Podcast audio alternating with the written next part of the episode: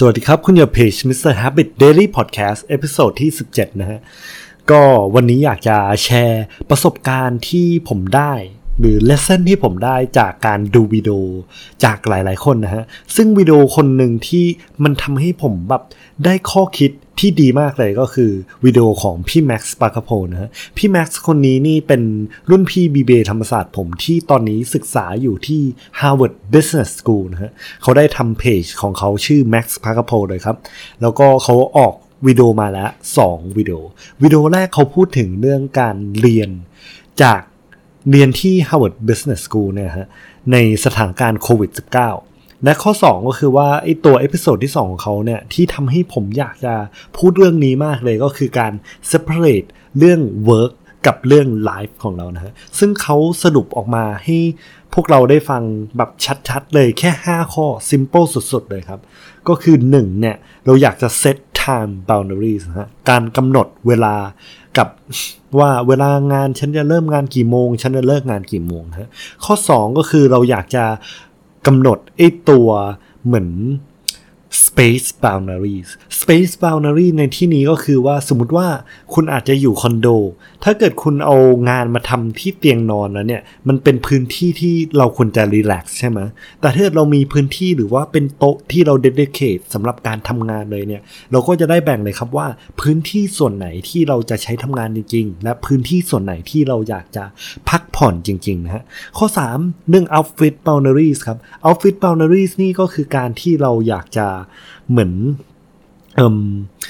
เวลาเราทำงานจริงๆเนี่ยเราอาจจะใส่เสื้อเชิ้ตใช่ไหมครับ แต่พอเราเป็นสถานการณ์โควิดแล้วอะเราอาจจะใส่ชุดนอน บางคนยังไม่อาบน้ำนะฮะ เรายังไม่ได้ get into battle mode ขนาดนั้น เพราะว่า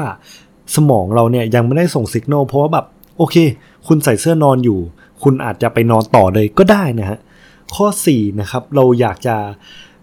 กำหนดไอ้ตัว social boundaries นะ social boundaries ในที่นี้ก็สมมติว่าถ้าคุณอยากจะคุยเรื่องงานเนี่ย ก็เก็บไปคุยในที่ทำงานหรือคนที่เป็นเพื่อนร่วมงานของคุณนะฮะ แต่ถ้าเกิดคุณอยากจะพูดถึงเรื่องแบบ relax อะไรที่เกี่ยวกับนอกนอกเหนือจากการทำงานแบบเนี่ย เราก็แบบคุยเรื่องครอบครัว คุยกับแฟน ถ้าเกิดจะแบบคุยเรื่องงานเนี่ยก็ leave it for your work or your co-workers นะฮะ ข้อที่5เลยเนี่ยเราอยากจะกำหนดไอ้ตัว activity boundaries ไอ้ตัว activity boundaries เนี่ยค่อนข้างคล้ายกับไอ้ตัวเหมือน space boundaries ของเรานะฮะ เพราะว่าเราอยากจะกำหนดว่า activity ไหนที่เป็น activity ที่ relax จริงๆ บางคนอาจจะกินข้าวอยู่แล้วทำงานไปด้วย บางคนดู Netflix อยู่แล้วทำงานไปด้วย อันนี้พอสมองเรามัน mix เรื่อง life กับเรื่อง work ไปเรื่อยๆ แล้วเนี่ย มันจะเกิดอาการที่ว่าเราไม่สามารถ separate ไอตัว life กับเรื่อง work ของเราได้ ซึ่งเข้าสู่ topic ของผมเลยครับว่า โอเค หนึ่งอย่างที่ผม mention ก็คือว่าเราจะ get into battle mode ยังไง ซึ่งสมมตินะฮะ ไอ้ topic ที่ผมเคยพูดคือการที่เราตื่นเช้าโดยที่เราใส่เสื้อกีฬาทันที มันเป็นการสิกโนว่าฉันจะไปออกกำลังกาย อันนี้ก็เป็นหนึ่งอย่างนะฮะ ซึ่งถ้าเกิดเราลองมิมิกลองสมมติว่าพลิกโฉมนิดนึง เราตื่นเช้ามาปับ๊บถ้าเกิดคุณอาบน้ำกับคุณไม่อาบน้ำ อันนี้คือฮ a บิตต่างๆ ที่เราทำตั้งแต่เด็กถึงณปัจจุบันเนี่ยมันค่อนข้างสิกโนครับว่า โอเค ทุกเช้าฉันอาบน้ำฉันไปเรียน พอทำงานปั๊บทุกเช้า ฉันอาบน้ำฉันไปทำงานต่อ แค่แอคทิวิตี้สั้นๆ ตรงเนี้ย